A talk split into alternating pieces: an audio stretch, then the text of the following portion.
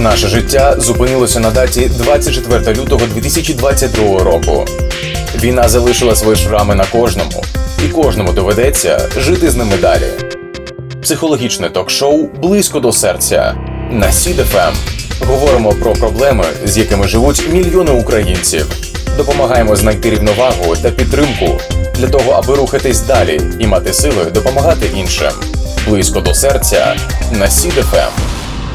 Вітаю, з вами Вікторія Жуковська. Сьогоднішня війна проходить не лише по лінії фронту. Війна вже всередині кожного. На лінії фронту вона фізична, поза ним вона психологічна. Що відбувається з нами? Як змінюється наш настрій під час війни? Як на нас впливає порушення сну? Чи можна побороти безсоння? Як надовго з нами кошмарні сни? Про все це ми поговоримо з нашою експерткою Іриною Грицюк у психологічному ток-шоу «Близько до серця». «Близько до серця» на СІД ФМ. Звісно, зараз наш режим сну не схожий на той, що був раніше. Всі ми перебуваємо в різних умовах. У когось лунають вибухи, в інших виє сирена, хтось чує звуки вуличних боїв. Зрозуміло, що однакової схеми оптимізації сну для всіх бути не може. Але проблема у багатьох нині однакова. Про свою нам розповіла Лучанка Іванна.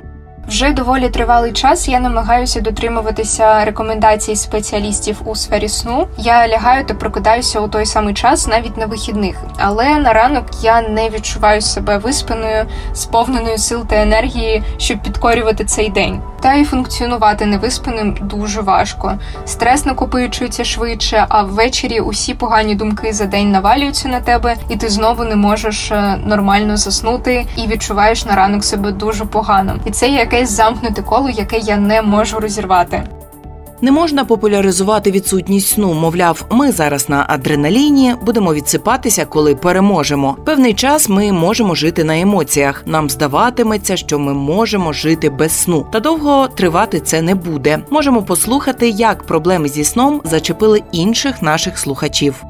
Вже я за стільки місяців помітив, що скільки б ти не старався контролювати все, і як би не переживав і не старався слідкувати за всіма новинами, це все виливається в те, що ти банально все менше і менше спиш досить тривожно. В загальному, як би ти не хотів контролювати все, що відбувається, слідкувати за всім, ти спиш 4 години, спиш тривожно, потім ідеш на роботу зовсім ніякий, що не дуже позитивно впливає на це все. І це повторюється з дня в день. Місяці війни я себе постійно почуваю на таких емоційних гойдалках від безсилля до агресії, а через це турбує мене безсоння. І досі намагаюся навчитися підтримувати і заспокоювати себе у непростий період. Найчастіше, саме вночі, звучать сигнали повітряної тривоги. З першої атаки 24 лютого, яка сталася ще до світанку, і дотепер. Поки канікули, то не дуже турбувала та невиспаність. А от коли вранці на уроки вставати, і ти розбитий та мрієш тільки про сон, ось це справді дратує. Якщо не вдається ідеально виспатися, треба шукати свій варіант компромісу. Спати варто, коли хочеться та коли є можливість. Адже ще більші проблеми зі сном можуть з'явитися після закінчення війни, коли ми будемо виходити з посттравматичного стану. Більш детально та предметно про проблеми зі сном на тлі війни поспілкуємося із нашою експерткою пані Іриною Грицюк. Це кандидатка психологічних наук, доцентка кафедри практичної психології та психодіагностики Волинського національного університету імені Лесі Українки. Свої питання їй озвучуватиме наша героїня Іванна. Передаю вам слово. Підкажіть, будь ласка, як перед сном можна позбутися негативних думок, цього внутрішнього діалогу, який відбувається кожну ніч, та почати все ж таки нормально висипатися? Колись такий науковець Герберт Спенсер казав, що тільки в сильному, здоровому тілі дух зберігає рівновагу і характер розвивається у всій своїй могутності. Тому сон – це дуже важливий аспект гармонійного життя людини. І якщо задуматись над нашою власною природою, скажімо, як істот, що здатні сприймати, так, то можна виділити два стани буття. Це такі дві найбільші категорії – стан неспання і сну, тобто стан активності і спокою. А у кожному з цих станів можливі ще кілька типів станів, у яких людина може перебувати, навіть не використовуючи якісь спеціальні техніки, тобто вони абсолютно доступні всім. А ці два стани, вони, активність, так, і спокій, вони доповнюють один одного. І не просто доповнюють, а можна сказати, що кожен з цих станів своєю природою дає можливість для існування нашої іншої частини. У стані неспання людині характерна активність фізичного тіла, стан свідомості може коливатися у всьому доступному діапазоні. Природа сприйняття на 60-80% складається з зовнішнього сигналу, тобто сюди ми також можемо віднести процес, наприклад, навчання. А решта сигнала з внутрішнього, це те, про те, що ми говоримо, цей внутрішній діалог, який ми постійно проводимо з собою. І ось цей зовнішній сенсорний сигнал, він природньо фільтрується, обробляється, накладається з внутрішнім сигналом і тільки тоді надходить у розпорядження нашої свідомості. А так як організм не може постійно перебувати в стані активної діяльності, то всі його органи і системи втомлюються і тому потребують періодичного відпочинку або хоча б зниження рівня цієї активної діяльності. Саме таким відпочинком і є для нас сон, і ми мусимо приділяти навіть в таких травматичних ситуаціях, приділяти йому достатню увагу.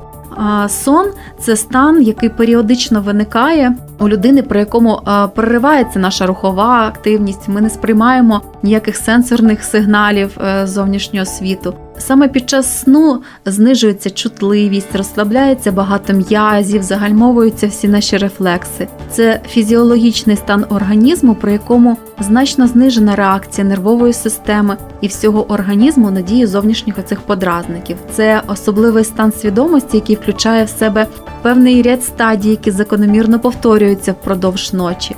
Природа сну завжди викликала підвищений інтерес і була приводом для безлічі догадок і припущень науковців.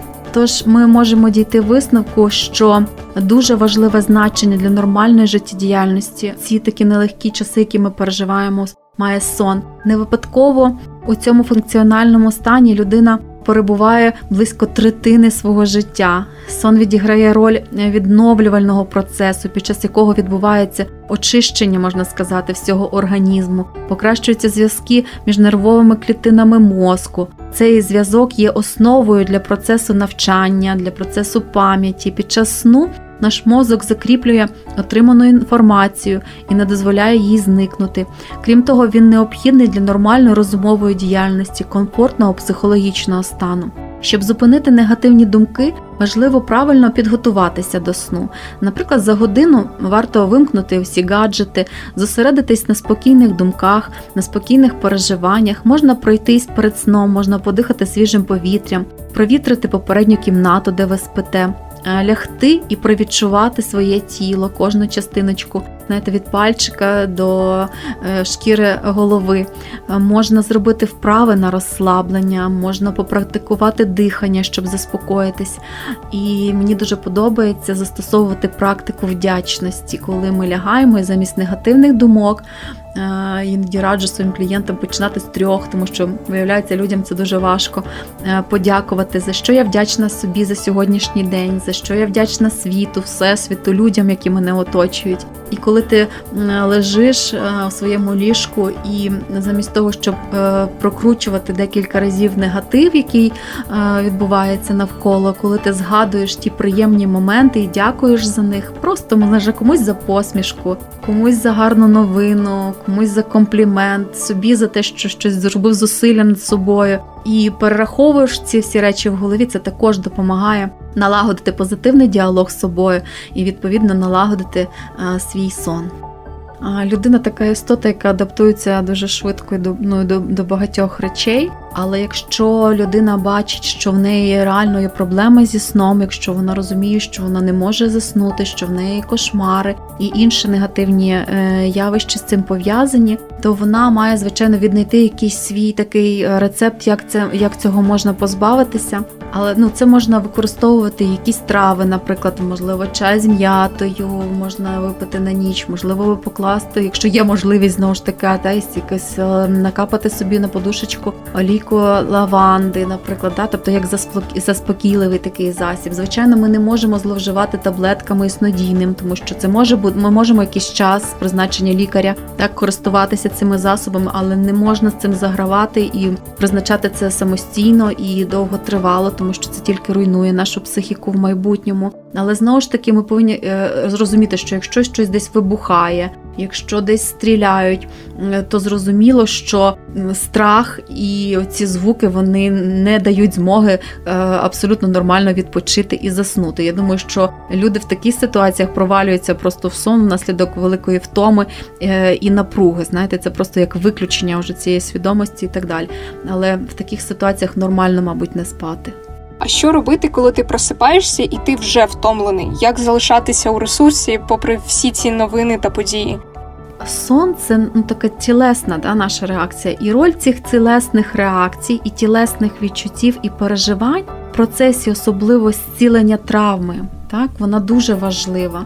Якщо ми говоримо про ефективну психотерапевтичну роботу з травмою, то це потребує обов'язкової роботи з цілісним досвідом травматичних переживань і, власне, роботу з соматичним, з тілесними і смисловими в той же час переживаннями. Тобто робота з травмою не може проводитися без задіяння тілесності людини, без трансформації ось цих травматичних реакцій, які є в людини. Тому що коли я прокидаюся втомленою, це може бути однією із ознак переживання цієї ж, знову ж таки, травми. І включення тілесності дає можливість використати природні, цілющі процеси для подолання травми.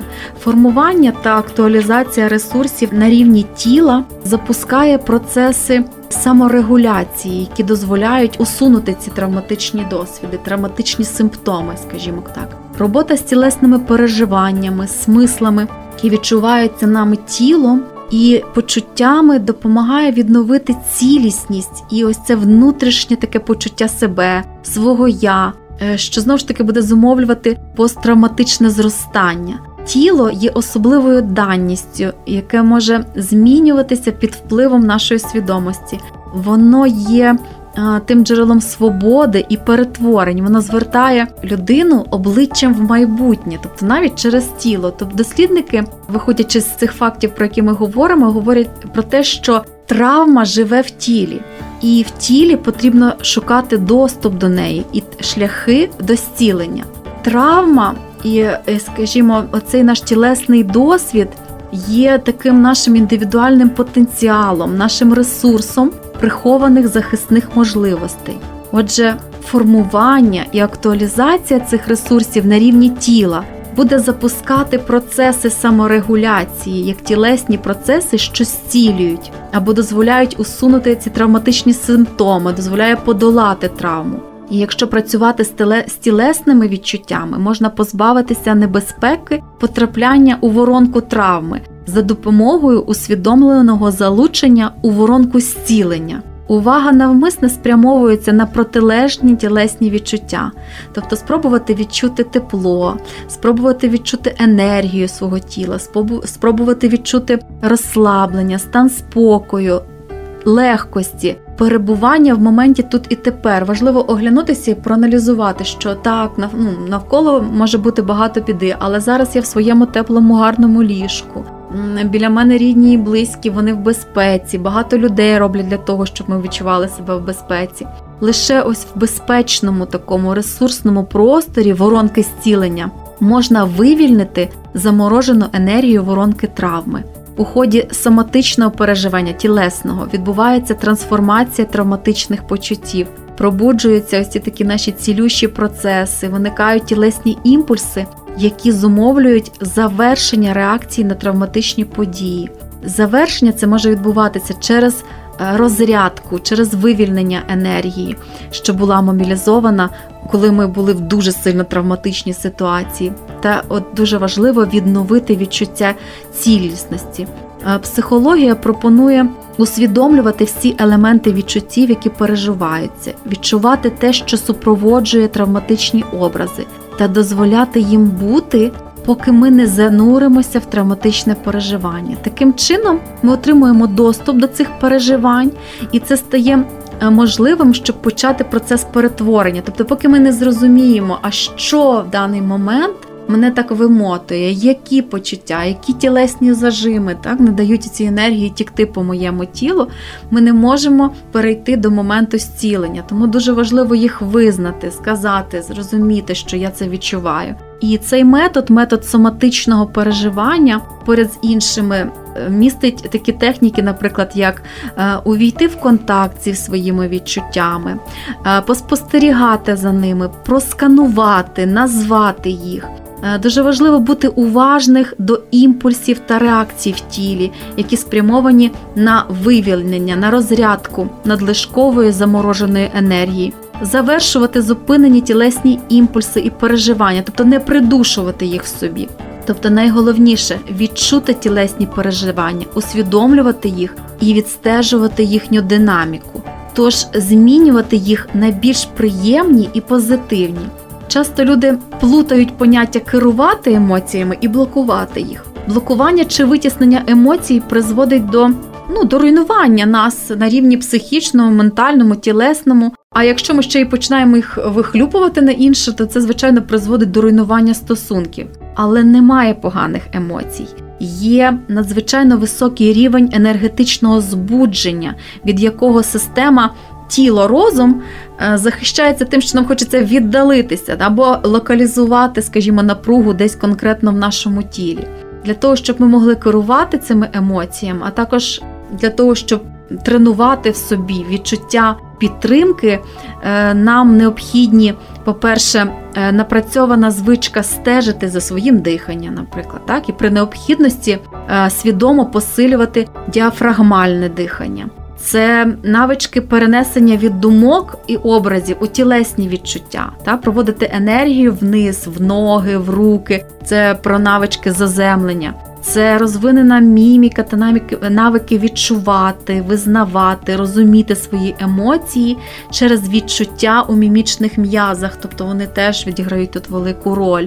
Через такі практики, скажімо так, заземлення, простукування свого тіла, ми можемо допомогти собі скоригувати свій сон і прокидатися уже не втомленими, а навпаки у відчутті в стані такого ресурсу. Колись читала книгу, коли чітко говорилося, що дорослим треба спати стільки годин, дітям треба спати стільки годин. Але на сьогоднішній день, вивчаючи психофізіологічну літературу, можна чітко сказати, що все-таки варто прислухатися до себе. Маю особисто знайомих, які сплять по 4 години і комфортно, і здорово себе почувають. Їм просто не потрібно більше. Так? Тому якщо ми прокинулися і відчуваємо себе краще, коли ми натхненно себе почуваємо, розуміємо, що ми відпочили, це означає, що нам було достатньо. Так? Комусь треба більше, коли комусь менше. Так само, наприклад, поділ, дехто каже, що треба лягати завчасно. Якщо по природі мої біологічні ритми не співпадають з цими вимогами, але я при цьому себе комфортно почуваю, я думаю, що варто краще прислухатися до себе. Знаєте, я постійно знецінюю свій сон. Мені здається, що у цей час, поки я сплю, я можу робити щось насправді корисне. Підкажіть мені, як дати собі з тим раду? В першу чергу, мабуть, перестати знецінювати.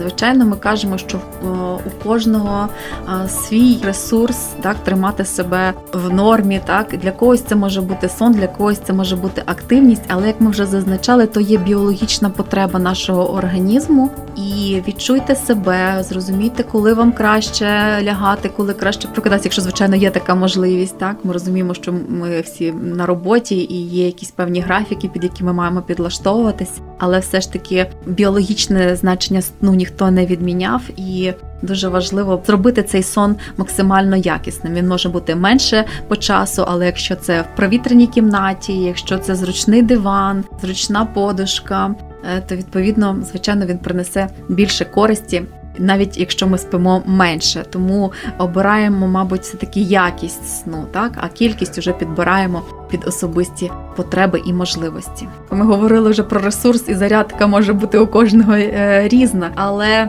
сон, він даний нам від природи. І як би ми не хотіли більше часу, можливо, займатися читанням, вихованням, господарчими справами, але рано чи пізно нас просто виробить. Краще до того не дотягувати, тому що пам'ятати, що здоров'я, цей мінімальний ресурс здоров'я, який ми маємо з вами зберегти, він дуже важливий, і сон – це така невід'ємна частинка оцього здоров'я, якого ми потребуємо на даний момент, і дуже важливо ставитись до нього відповідально. Колись навіть такі тортури були, коли не дозволяли людині спати. Це так само, як залишити людину без їжі чи без води. Нехай через трохи більшу кількість часу, але людина може перейти в несприйняття реальності, так, і можуть початися галюцинації, і через відсутність сну навіть можна померти. Тому дуже важливо правильно розподіляти свій день. Це як вдих і видих, тобто відпочинок і робота. Це треба вміти поєднувати, балансувати між собою, тому що одне без іншого просто неможливо.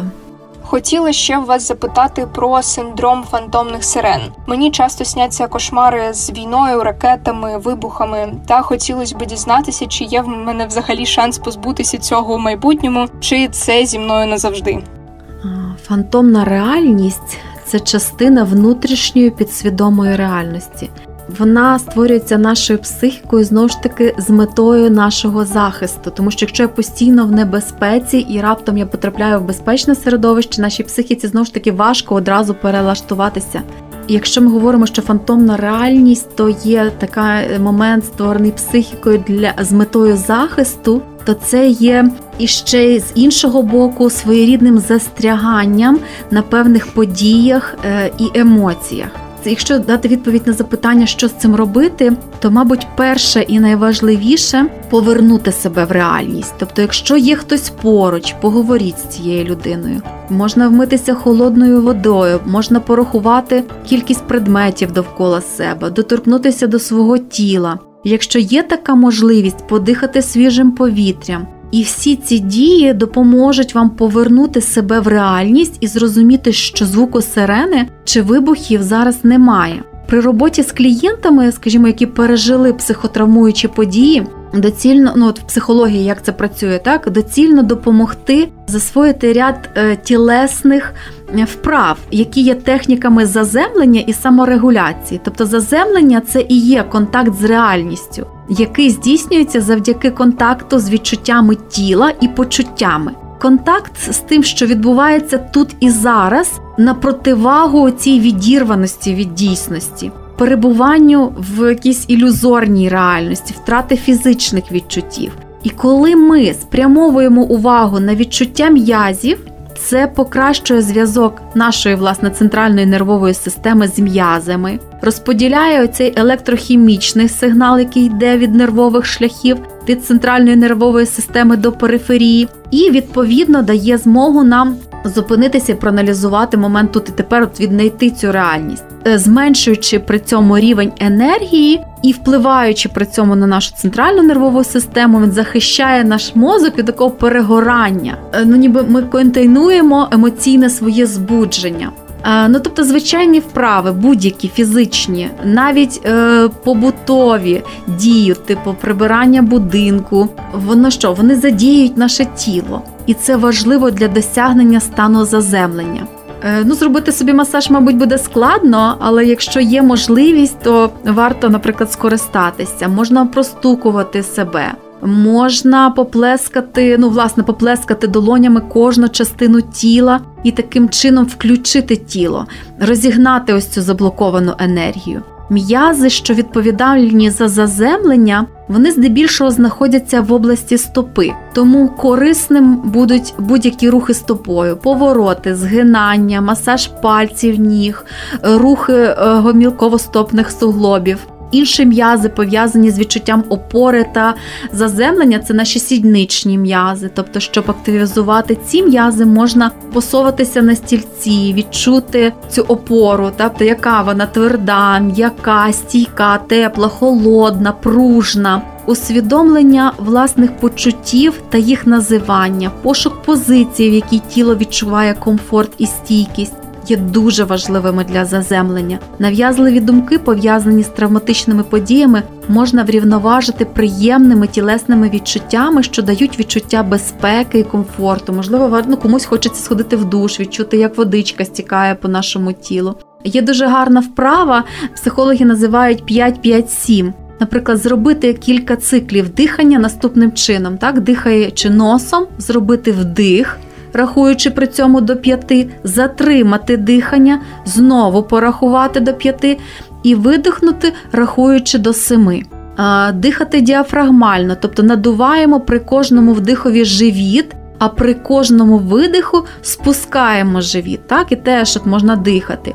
Під час глибокого дихання потрібно звертати свою увагу на те, як дихається, і на те, в яких частинах тіла є м'язове напруження. Для дітей можна теж зробити таку гарну вправу, наприклад, посадити на животик якусь іграшку і там просто давай покатаємо її, так, тому що дітям важко рахувати, наприклад, чи ще щось робити. Але от ми можемо катати іграшку, теж гарно таке вправа буде на заземлення. Тобто глибоке дихання і тілесне розслаблення – це дуже чудові ресурси для підтримання під час переживання будь-якого травматичного досвіду. Ми можемо походити, щільно притискаючи стопи до підлоги, чи якщо є можливість, наприклад, до землі. Можемо походити на п'ятках, носочках, бокових поверхнях стоп. Можна уявити, що до стоп прикріплені липучки, і з кожним кроком нам все важче, скажімо, переступати, робити зусилля, переставляти ногу. І дуже адекватною, знову ж таки, для сну, наприклад, для досягнення стану заземлення поза зірочки, так, коли ми лежимо на своєму ліжку та на горизонтальній поверхні на спині, розкинувши руки та ноги під кутом 45 градусів. Таку позу корисно використовувати перед відходом, знову ж таки, до сну, вже в ліжку, задля більшого розслаблення. Ми повинні пам'ятати, що зараз ми всі перебуваємо в стані, можна сказати, хронічного стресу, і нашій психіці потрібен час, щоб адаптуватися до нових реалій. І головне завдання зараз – відновити контроль над своїми емоціями та мінімізувати оці симптоми, які виникають. Да? Знову ж таки, ті сирени фантомні, про які ми говорили. І тоді нам вдасться діяти ефективно і швидко реагувати на події, які відбуваються. Коли закінчиться війна, не всі ми будемо відчувати посттравматичний стресовий розлад, тому що коли ми говоримо, що після місяця завершення цих подій нам продовжують снитися, якби вже ніби все добре, ми в безпеці, але нам сняться негативні події, вибухи, страшні сни і кошмари, то це може говорити про посттравматичний стресовий розлад, і тут варто все ж таки звертатися за допомогою до фахівців, тому що це ніби така метафора, як будинок з привидами, знаєте, тобто воно буде постійно нас мучити, постійно буде вспливати в наших спогадах, у наших снах і так далі. Це може негативно впливати на наше здоров'я, емоційне, тілесне. І, звичайно, тут варто задуматися над отриманням професійної допомоги. Я думаю, що якби ми навіть завітали десь в максимально благополучну країну, де все ніби добре і так далі, я думаю, що все одно будуть люди, в яким сняться кошмари. Бо це є нормальні психічні процеси, які відбуваються в нашому житті. Просто не потрібно заплющувати на це очі, особливо якщо це діти, наприклад, так, і їм теж сняться негативні якісь, погані сни, кошмари. Дуже важливо проговорити ці всі речі. Давай придумаємо якусь позитивну кінцівку цього сну. Ми можемо ввести туди для дітей якогось, наприклад, героя, чи якісь артефакти, там чарівну паличку, чи якісь інші речі, які допоможуть змінити кінцівку цього сну. Ми можемо дати дитині можливість програти, завершити це якимось чином по-іншому, так? І ми можемо ці всі сни пропрацьовувати. Дуже важливо не замикатися в собі, а вирішувати проблему, з якою ми стикаємося. Чи це погані сни, чи це тривога, чи це панічні атаки. У нас є можливості, багато хороших кваліфікованих фахівців, які можуть допомогти, якщо ви самі вважаєте, не маєте такої сили і ресурсу в собі подолати самостійно таку проблематику. Щиро вам дякую за ваші відповіді, підказки та поради. Дякую вам. Дякуємо Іванні, а також дякуємо пані Ірині Грицюк. Це наша експертка, кандидатка психологічних наук, доцентка кафедри практичної психології та психодіагностики Волинського національного університету імені Лесі Українки. Близько до серця на СІД ФМ. У проєкті «Близько до серця» ми говоримо про проблеми, з якими живуть мільйони українців. Допомагаємо знайти рівновагу та підтримку для того, аби рухатися далі і мати сили допомагати іншим. Почуємося із новими темами та їх вирішенням вже у наступних випусках.